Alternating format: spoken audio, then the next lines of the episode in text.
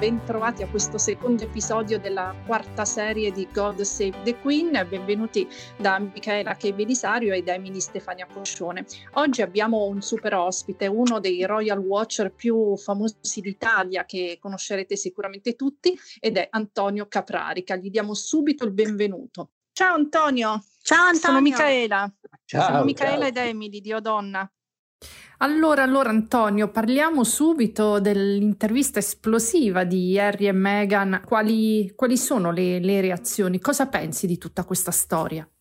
Uh, by the way, eh, la popolarità di Harry e Meghan non è mai stata a un punto così basso come quello raggiunto dopo la loro intervista. Quindi la verità è che quella è un'intervista che esalta la loro popolarità in America, soprattutto quella di Meghan, ma ormai l'America è perduta perché è totalmente preda della cancel culture, della woke culture, no? Per cui eh, la verità è ormai solo quella della celebrità che la pronuncia in quel dato momento, non è più una verità oggettiva, non è più una verità storica, è solamente ciò che Meghan dice in quel momento e che Oprah certifica.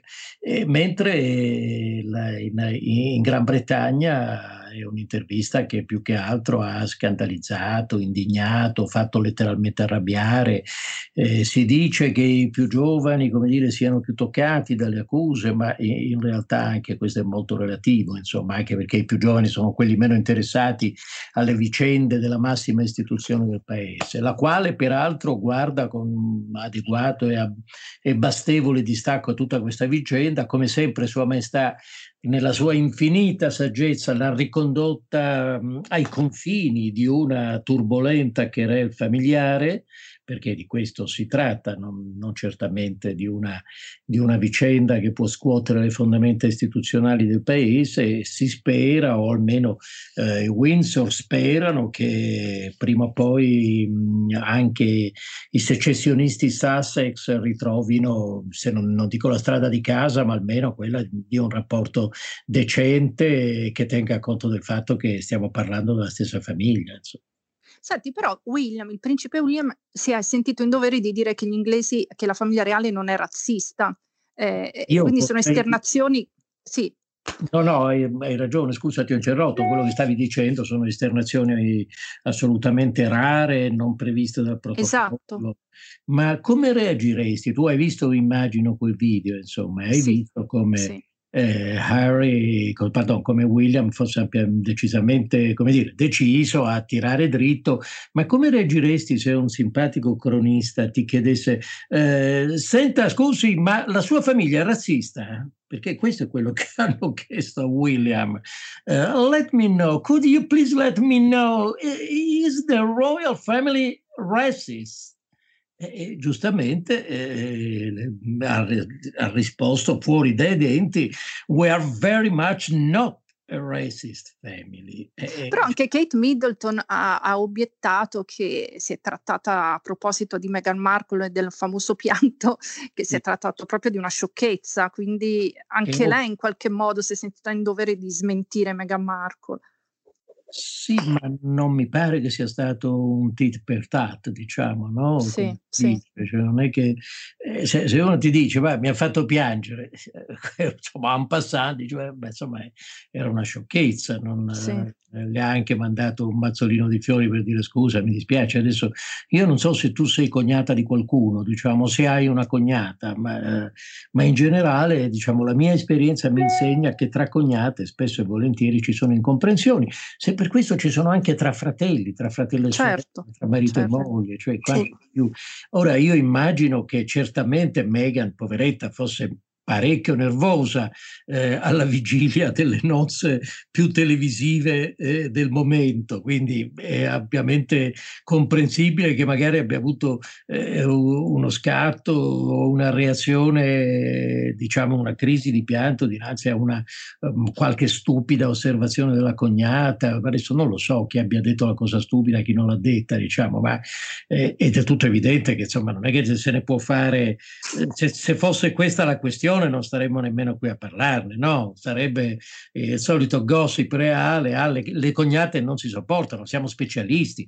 La stampa scandalistica britannica ci campa da circa due secoli sul gossip reale, quindi nessuno se ne meraviglia. Il punto vero eh, non, non sono queste battutine, il punto vero è l'accusa gravissima e, e, perché William si è sentito spinto veramente, eh, dire, è chiaramente una frase proprio sibilata tra i denti, eh, perché lì Oprah è stata istruita di rendere noto all'universo mondo che l'accusa di razzismo non riguarda né la regina né il principe Filippo.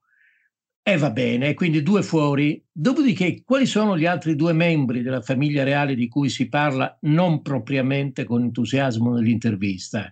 Carlo e William. E, e, quindi è abbastanza naturale che William abbia detto non siamo una famiglia razzista. Quanto al presunto o ipotetico o supposto eh, razzismo di Carlo, vabbè, insomma, lì, lì, ci sono veramente i fatti della storia a dimostrarlo. No? Carlo è Carlo è quel signore che negli anni Ottanta ebbe il coraggio e il fegato di andare a, Big, a, Brixton subito dopo la rivolta nera di Brixton, fermandosi per la strada a parlare con i ragazzi neri che uscivano fuori dalle case a protestare, a dire la polizia ci ha fatto questo, ci ha fatto quello. E li stava a sentire ed è stato tanto a sentirli che sulla base di quell'esperienza ha costituito The Princess Trust, cioè una, la sua forse principale organizzazione benefica che aiuta i giovani, soprattutto delle minoranze etniche, a trovare, a inserirsi a trovare un posto, a inserirsi nella società britannica, ma poi le sue innumerevoli, innumerevoli prese di posizione a favore del multiculturalismo, a favore della multirazialità, cioè, ma è, è, meno male che proprio in queste ore no, è venuto fuori che la, la, la, boss, adesso non mi ricordo il nome, ma insomma del, del coro gospel che cantava lì a, a Windsor Chapel, eh, ha detto che è stato Carlo a contattarli e a chiedergli di partecipare alla funzione. Cioè, e come finirà questa, secondo te, questa, questa, questo racconto dell'orrore? Eh, si tras- tornerà a essere una favola oppure il danno è talmente profondo? No, Perché qua, qua, in Gran Bretagna si parla parecchio, adesso gli antimonarchici sono veramente in, in risalita grazie a questa intervista, quindi ci si chiede un po' eh, appunto come andrà a finire.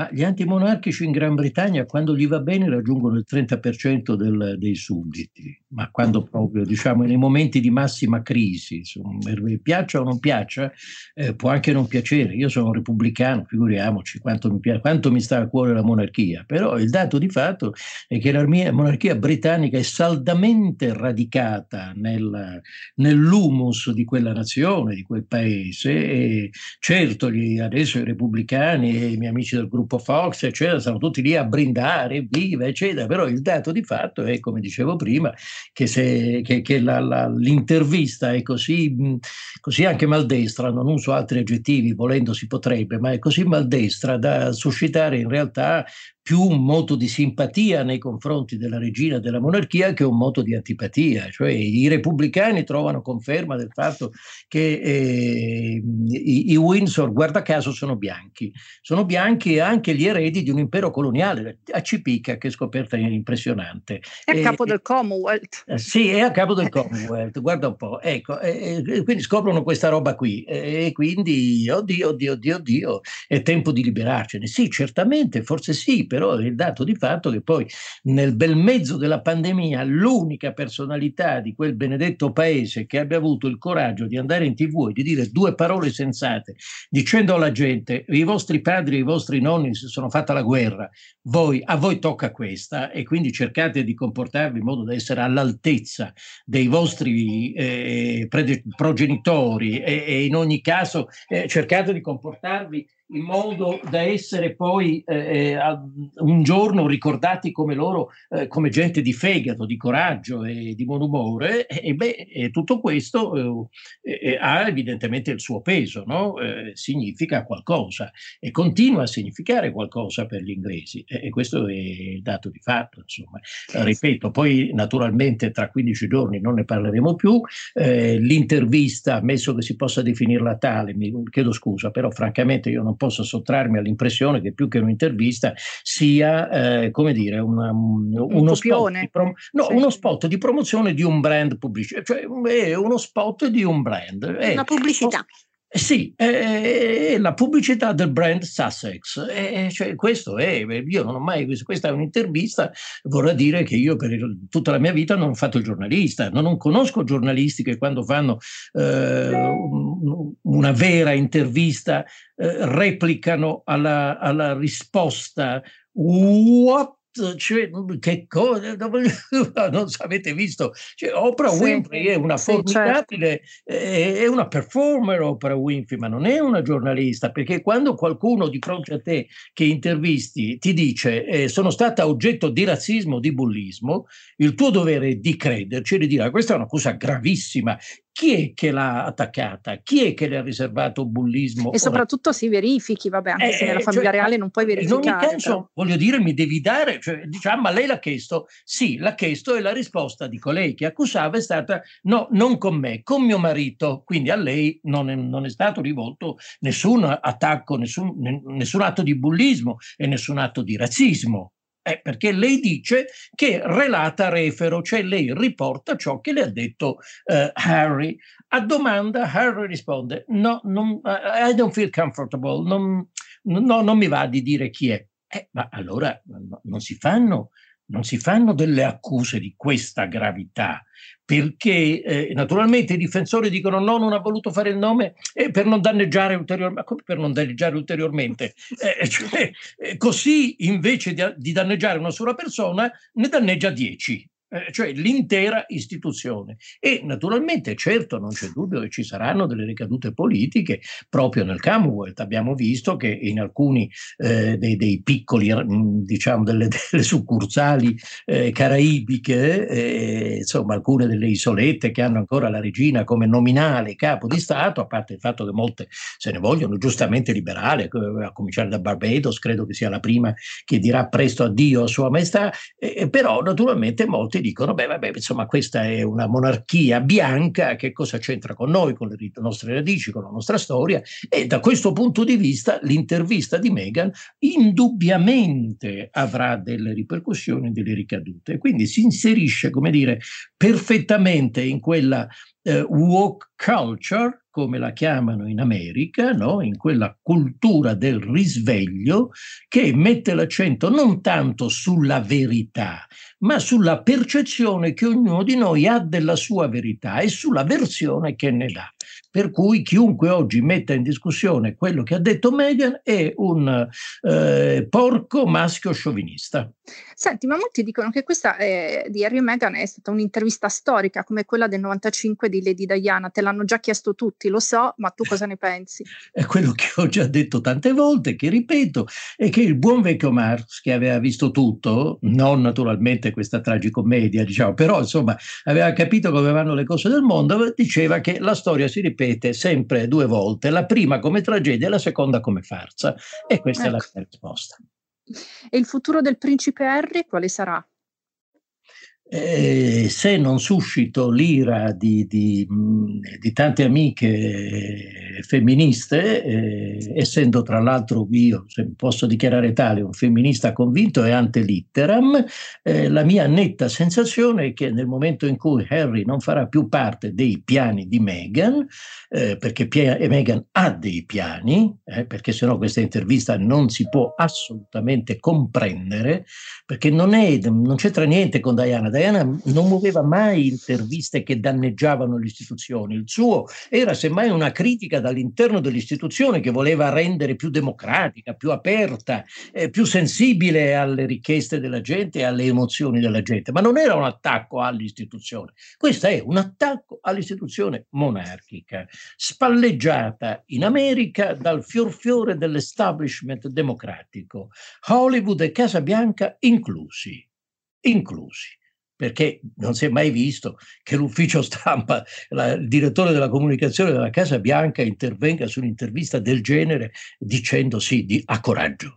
Eh, dando della coraggiosa alla signora che fa questa intervista. Quindi c'è uno schieramento politico massiccio di quella che è appunto un po' la, la woke culture che adesso domina in America e ci sono degli obiettivi che Meghan certamente ha per sé. Nel momento in cui eh, Harry sarà superfluo rispetto a questi obiettivi, non lo so, mi dispi- sono seriamente preoccupato per lui sono seriamente preoccupato. Beh, come ha detto Emily, ne parlavamo oggi, no? Che Samantha Marco ha detto che divorzieranno, sì. perché appunto, come dici tu Antonio, eh. non farà più parte del piano e quindi eh, lo scaricherà. Eh, questo è quello che penso anch'io, se posso dirlo senza essere lapidato, penso che, penso che prima o poi si renderà conto che la sua identità coincide con l'essere un principe di casa Windsor.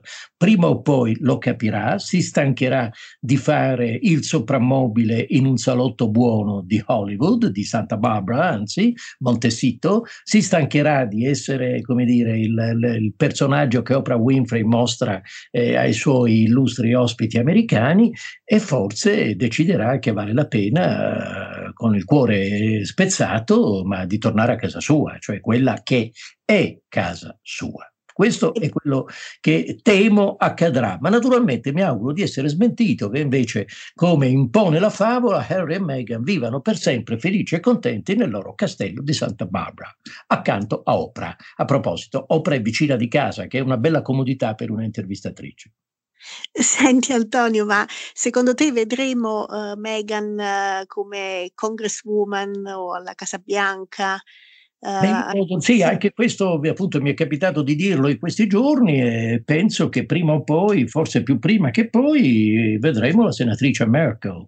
Senatrice Merkel che è una donna molto determinata, io ho molta ammirazione per, per Meghan, per, per, cioè una ragazza che eh, con la sua famiglia disfunzionale, parecchio disfunzionale, che proviene da, da, da settori eh, eh insomma, normali o di, di working class come lei, e, e che a forza di gomiti, di volontà, di, di, voglia di imparare, di voglia di combattere, si conquista un posto in palcoscenico in prima fila, è una donna dinanzi alla quale bisogna togliersi tanto di cappello. Quindi può essere che effettivamente eh, come leader politico, eh, passione che ha dimostrato peraltro quando era già una bambina di 11 anni, come eh, racconta la famosa storiella della lettera scritta a una multinazionale per costringerla a cambiare la pubblicità sessista, e quindi forse come, come, senatrice e perché no, anche più che senatrice, chi, chi ha detto che, che, le sue ambizioni debbano come dire, limitarsi a entrare nel Senato degli Stati certo, Uniti. Certo, se così fosse, veramente un genio, la donna più talentuosa della storia.